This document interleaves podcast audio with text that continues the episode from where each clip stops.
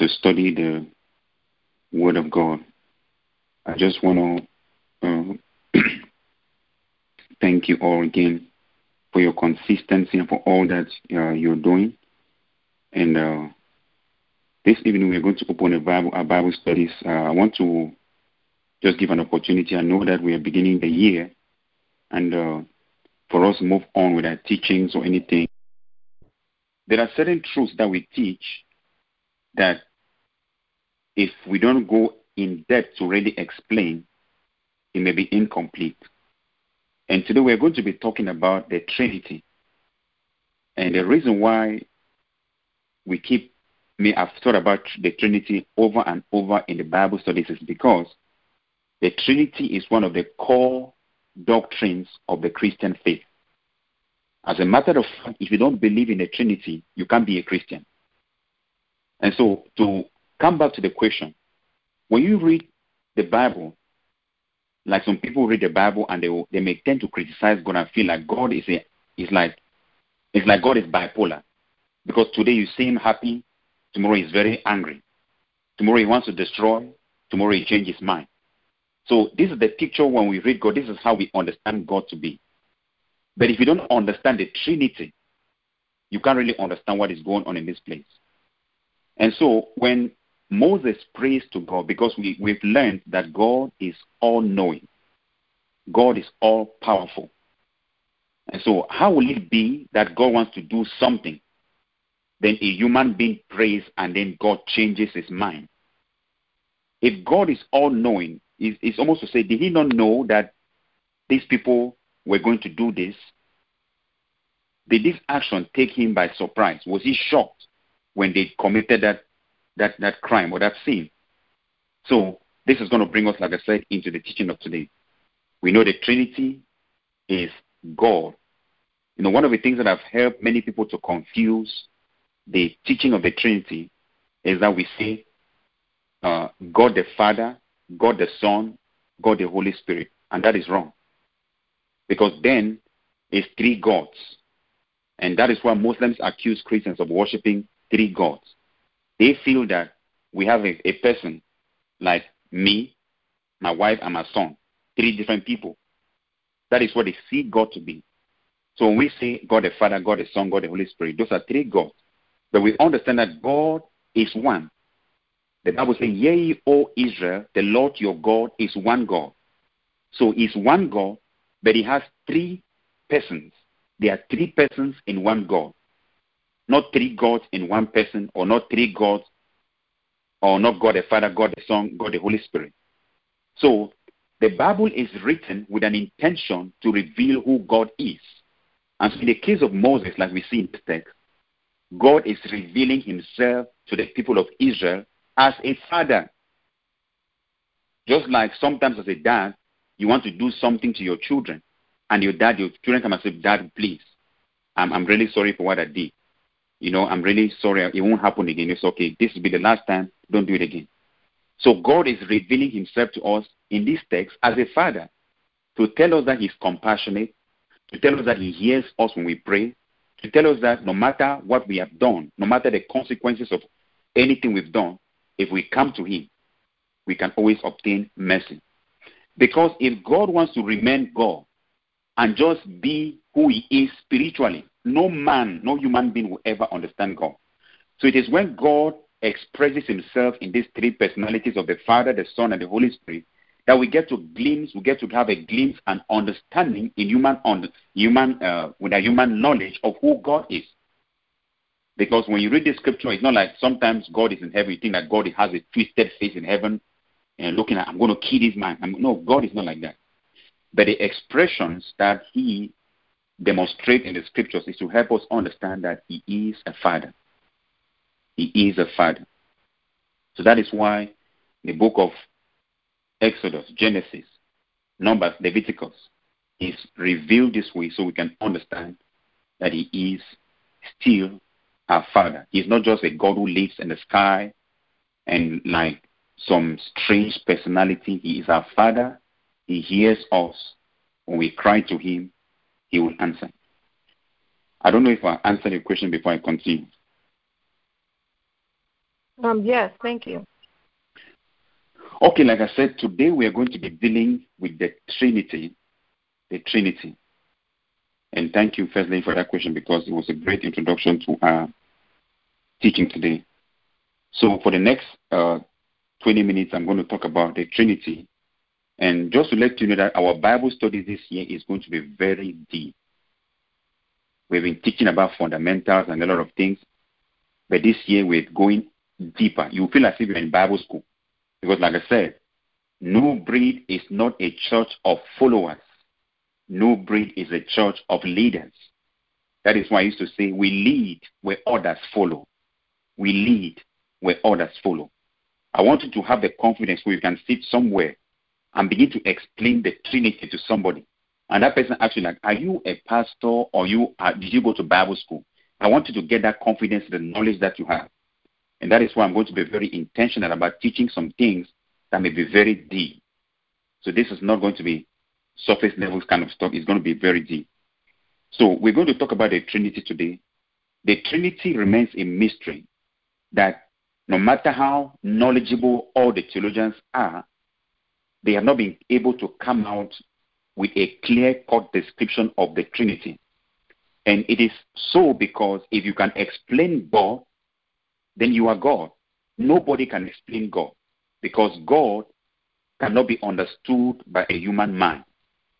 God cannot be comprehended by a human mind. So that is why we can only say things to explain, to describe the Trinity, but we cannot say how the Trinity is possible. Like I said, we hear about the Father, we hear about the Son, we hear about the Holy Spirit. And so many people are thinking, when I go to heaven, am I going to see the Holy Spirit? I see Jesus, then I see the Father. Because if, if it is so, then yeah, the, those are three people. And God is not three people. God is one who manifests himself in the Father, in the Son, and in the Spirit.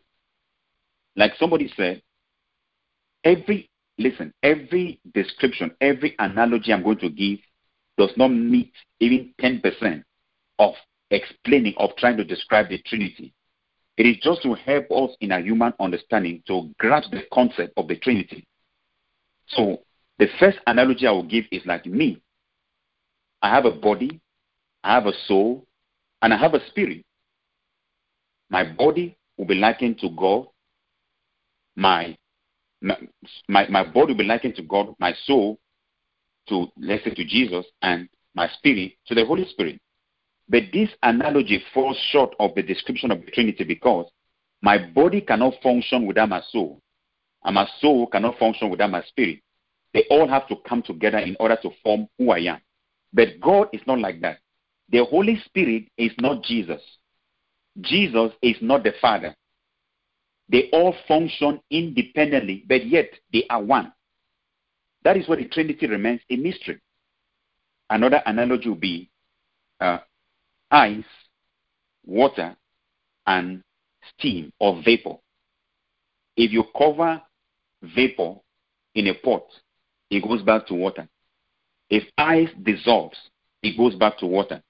So the water will be likened to the Father, the ice to the Son, and this vapor or steam to the Holy Spirit. But notice, vapor is not ice. Ice is not water. But if they all dissolve, they go back to water. So it is God who manifests himself in three different persons. Like I said, all these are analogies just to help us understand uh, what the Trinity is. So we don't think about Trinity like three gods sitting in heaven and they're making, like talking to each other, like, hey, man, what do we do? I'm kind of confused. Can you give me an idea? Because that's, that's how we understand it in our minds. So all these descriptions just to help us understand what the Trinity is all is all about. So let me go back and read some scriptures to you to prove the Trinity in the Bible because you're going to run across people who are going to say, Show me that Trinity you're talking about in the Bible. It doesn't exist. And like I said, Muslims accuse, accuse Christians of worshiping three gods. They say we are a polytheistic religion, meaning we have multiple gods. The first uh, place we see Trinity, I'm going to read from the New Testament because in the Old Testament you see multiple accounts of God expressed in the Trinity as a triune God. The first I will mention in the Old Testament, if you go to Genesis, the Bible says, In the beginning, God said, Let us make man. How can you say to yourself, Let us? Let us. And if you look at the word Elohim, Elohim in the Hebrew reveals is, is mentioned in plural. It's like it's almost like multiple people, multiple gods. When you say Elohim, it's multiple. So when God says let us, it means it's not just he's talking to more than one person. And if God is talking to more than one person, definitely he's not talking to the angels. Who is he talking to? We see the concept of the Trinity again in place. God expressing himself as the Father, the Son, and the Holy Spirit. If you come to the New Testament, we see that when Jesus Christ was baptized in Matthew chapter 3, verse 16, the Bible says, And being baptized, Jesus came up immediately from the water, and behold, the heavens were opened. Watch this. And he saw the Spirit of God, number one, descending on him as a dove and lightning on him. Now you see, this is Jesus in the water. This is Jesus in the water, the Spirit descending on him. Then he heard a voice from heaven says, This is my beloved Son in whom I'm well pleased. Listen to him. So you see three personalities here God expressing himself as a Father, speaking from heaven, Jesus, who is the Son, there being baptized, and the Spirit descending upon Jesus Christ. So we see again the Trinity all in display at one time. In in Matthew chapter 20, Matthew chapter 12, verse 28, it says, But if I, Jesus, cast out demons by the Spirit of God, then the kingdom of God has come to you. If I, Jesus, cast out demons by the Spirit of God, then the kingdom of God has come to you. You see again, Jesus, the Spirit, and the Father, who is represented in this text as God. Then, if you see in the, in the Great Commission, Matthew chapter 28, verse 19 said, Go ye therefore and make disciples of all nations, baptizing them in the name of the Father, the Son, and the Holy Spirit. Notice, he didn't say baptizing in the, name, in the name of God the Father, God the Son, God the Holy Spirit. In the name of the Father, the Son, and the Holy Spirit. There again you see the Trinity expressed. In Luke chapter 3, verse 22, again about the baptism of Jesus, and the Holy Spirit descended on him, that is Jesus, in a bodily form like a dove, and a voice from heaven said, you are my beloved Son, in whom I am well pleased. There again, the Trinity is displayed. In John chapter 14, verse 26, it says, But the Helper, the Holy Spirit, whom the Father will send, in my name, Jesus Christ, will teach you all things and bring to your remembrance that which I said to you. The Helper, the Holy Spirit, whom the Father, you see the Father displayed here, will send in my name, Jesus Christ. The Trinity, again in that text. In John 15, 26, says, But when the Helper comes, whom I, Jesus, will send to you from the Father, that is the Spirit of truth, who proceeds out of the Father, he will testify of me. So Jesus is talking about the Spirit and the Father in Acts chapter 1, verse 4, it says, Gathering them together, Jesus commanded them to leave Jerusalem, but to wait for the Father, to wait for what the Father had promised, which he said, You have heard of me. So Jesus Christ is referring again to the Father, telling them to wait for the promise, which is the, the Holy Spirit. In Acts chapter 2, verse 33, it says, Therefore, having been exalted to the right hand of God, and having received from the Father the promise of the Holy Spirit, Jesus has poured forth this which you see and hear. The Father, the Spirit, and Jesus mentioned again in this text.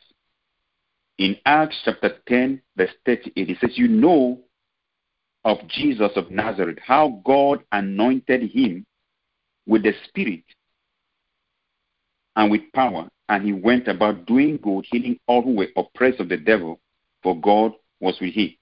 So you see here, God in this text is representative of the Father, anointing Jesus with the Spirit.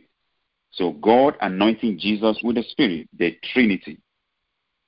Remember, in John chapter 10, verse 30, Jesus Christ said, I and my Father are one. If you've seen me, you've seen the Father because the disciples was like, show us the Father. No, you've, been talking so much about your Father, you show us the Father. And Jesus said, you don't need to see the Father. If you have seen me, you have seen the Father. Romans chapter 8, verse 9. It says, However, you are not in the flesh, but in the Spirit, if indeed the Spirit of God dwells in you. But if anyone does not have the Spirit of Christ, he does not belong to him. The Spirit of Christ, Holy Spirit.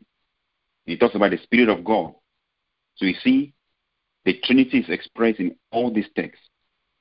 In First Corinthians chapter 6, verse 11, it says, Such were some of you, but you were washed, but you were sanctified, but you were justified in the name of Jesus Christ and in the Spirit of our God. You were justified in the name of Jesus Christ and in the Spirit of our God. In 2 Corinthians 13 14, it says, The grace of our Lord Jesus Christ, the love of God, and the sweet fellowship of the Holy Spirit abide with you all. The grace of our Lord Jesus Christ, the love of God, and the sweet fellowship of the Holy Spirit. There again you see the Trinity. In Galatians 4 6 it says, But you are sons. God has sent forth the Spirit of His Son into our hearts, crying, Abba Father. Abba Father. God has sent forth the Spirit of His Son into our hearts, crying, Abba Father. You see the Father, the Son, and the Spirit. Ephesians chapter 1, verse 17 says that the God of our Lord Jesus Christ, the Father of glory, may give you the spirit of wisdom and revelation in the knowledge of Him. You see, the God of our Lord Jesus Christ, one, the Father of glory, two, and give you what? The spirit of wisdom, three, the Father, the Son, and the Spirit. Mentioned again in this text.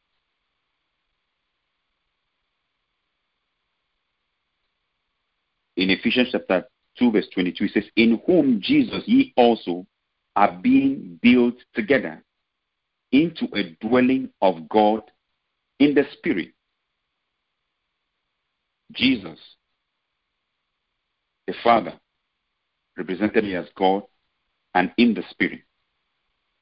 In Titus chapter 2, verse 6, Titus chapter 3, verse 6, it says, Whom the Holy Spirit he poured on us richly through Jesus Christ as Savior, who poured the Holy Spirit on us, the Father. He poured on who? Through, who, through, through Jesus Christ. So the Father pours out the Spirit through Jesus on us, the Trinity. And uh, one more to go. Hebrews chapter 9, verse 14. It says, How much more will the blood of Christ, through the eternal Spirit, offered him without blemish to God, cleanse your conscience from the dead works to serve the living God. The blood of Christ, through eternal spirit, without blemish to God. You see again the Trinity mentioned here. And lastly, 1 Peter chapter 1, verse 2. According to the foreknowledge of God the Father, by the sanctifying work of the Spirit, to obey Christ and be sprinkled with blood May grace and peace be yours in its full measure. You see, the knowledge of the Father, obeying Jesus Christ, and the Spirit, and the, and the, and the work of the Spirit, we are being sanctified. So there are multiple scriptures that we can, we can go and go and go and keep going. But this is just to let us know that the Trinity is not just something that we make up, the Trinity is all over the New and Old Testament. But like I said in the beginning, the Trinity is important because if you don't understand the Trinity, you it's like if you deny the Trinity, it's like you, you can't be saved. Because God was in heaven, like I used to explain. There are seven dispensations in the scripture. And understanding the seven dispensations of the scripture, which I'm going to try to teach about again this year because I keep having a lot of questions about different scenarios in the Bible, which has to do with dispensations. And without understanding the dispensation, you may not really understand uh, what the Bible is saying. For example, why is it that in the time of Abraham, you could marry your sister? Because as you know, Sarah, the wife of Abraham, was Abraham's first cousin. Just like Rebecca was the first cousin of Isaac. And Leah and Rachel were the first cousins of Jacob. So in the time of Abraham, Isaac, and Jacob, people were allowed to marry their cousins, first cousins. So you could actually go to visit your aunt or your uncle and you see their daughter, your daughter or their son, like, hey, uncle, I like this boy. And you guys could actually get married. But then in the days of Moses, it is prohibited. Why? Because there are different dispensations. And the dispensation is simply God's strategy to reconcile man back to himself. When man was created, man lived in the dispensation of innocence. Man did not know what was sin. So everything man did was good. There was nothing to define man as sin. But when man was deceived and ate the fruit that God told him not to eat, his eyes were open. He now knew the difference between good and evil. It ushered man into the next dispensation called the dispensation of conscience. So God gave man a conscience, and the conscience was a guide to limit man from committing evil with the strategy that when man realizes that he is sinful, he will, he will return back to God. That is why when Cain killed Abel, without anybody preaching to Cain, Cain knew that he had done something wrong, and Cain began to wander on the surface of the earth because he was guilty. And when the Lord said to Cain, Where is your brother? He said, Am I my brother's keeper? Because his conscience was troubling Cain. From the dispensation of conscience, man, God saw that even man's conscience was not enough to guide man to the path back to him. So God ushered man into the third dispensation, which is called the dispensation of human government. This is when God said to Noah, you know, the inclination of man's heart is only evil. So I'm going to let you govern yourself. So man made laws for himself, an eye for an eye, a tooth for a tooth. Even when they had this jungle justice or jungle system, I will call jungle justice system in place, if you kill somebody, they kill you people did not stop the evil. In fact, immorality, abominations multiplied even the more. And so it ushered man into a fourth dispensation. When God call, when God goes to the land of the Chaldeans in Ur and called a man called Abraham, I say Abraham, from the days of Adam to Noah and until you, I have tried to bring man back to myself, and it seems man will not come back to me. I am going to use you, and through you, I will build a nation for myself, a people that will fear me. And in blessing, I will bless you. In multiplying, I will multiply if you follow me. So this took man to the dispensation of the promise. But guess what? Even with all the promises that God gave Abraham, that he will pass down to Isaac, and he will pass down to Jacob, and to the 12 tribes of Israel, he did not still prevent man from sinning, not even the promise. Just like our parents would say, Be a good boy. When I come back from wherever I'm going, I'll give you a reward. Even those promises did not keep man from sinning. Then he ushered man into the next dispensation, which is a feat called the dispensation of the law. When God says, okay, since they made laws for themselves, since their conscience could not keep them, they made laws for themselves, he did not keep them. I promised them something, they could not say stop sinning. Now I'm going to give them a law that they will follow. This is where God comes out with the Ten Commandments that Moses wrote on the mountain after being with God for 40 days, 40 nights. Moses comes down from the mountain and find the people in the height of their sin, idolatry.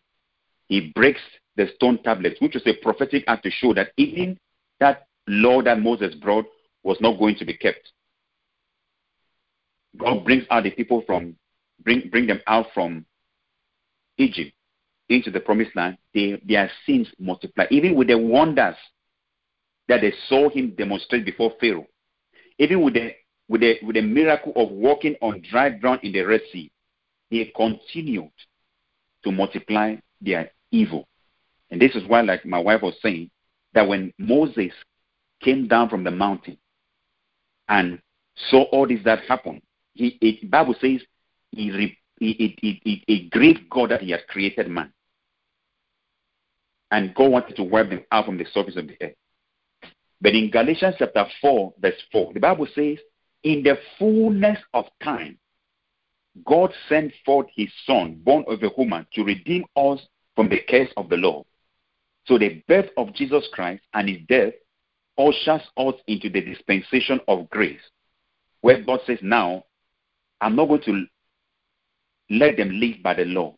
I am going to put my spirit in them, and my spirit will give them the ability to do what is right. So we are now in the dispensation of the law, which is the sixth dispensation. And the last dispensation is the dispensation of the millennium, where we get to spend 1,000 blissful years of Jesus, with Jesus Christ on the surface of the earth. So those are the seven dispensations. Now, if you don't understand the Trinity, that it was God who sent forth his Son to die for us, and after his Son died for us, he put our his spirit in us so we can live and do what is right forever, then you've denied salvation because salvation is embedded in the Trinity. If you can't understand the Trinity, if you don't believe in the Trinity, then you're, you you you're gladly saying you don't believe in salvation because it was God Himself who came down on the earth. After He saw that all His attempts, like I explained to you through the seven dispensations, could not bring man back to salvation or to Himself, God decided to come in the flesh. The Bible says that in the beginning was the Word, and the Word was with God, and the Word was God. And He said, The Word became flesh and dwelt among us.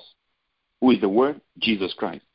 And after Jesus Christ accomplished that mission, he did not leave us alone. He gave us His Spirit. So you see the Father sending His Son, and His Son dying on the cross, and after His death, He gives us the Spirit so we can continue to live with Him. So it is, it is important to understand the Trinity because our salvation, the whole Christian foundation, the whole Christian building rests upon the foundation of the Trinity. If you deny the Spirit, then eschatology is gone. If you deny the Spirit, then Christology is gone. If you deny the Father, then theology itself does not exist because the whole theology we study in Bible schools is to study who is God. And so this evening, brothers and sisters, we are going to end it for now because of time. But I hope that this little explanation I brought this evening has given you some kind of understanding about the Trinity and even better.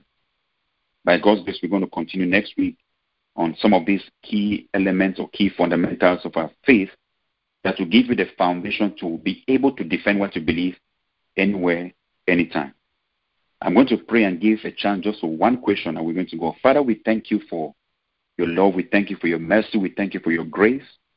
We ask the Lord you will help us that this knowledge you receive, you will grant us the grace to put them to practice. Help us to assimilate and digest this knowledge that we may, we may be able to teach others. Take all the glory and the praise. In Jesus' name. Amen.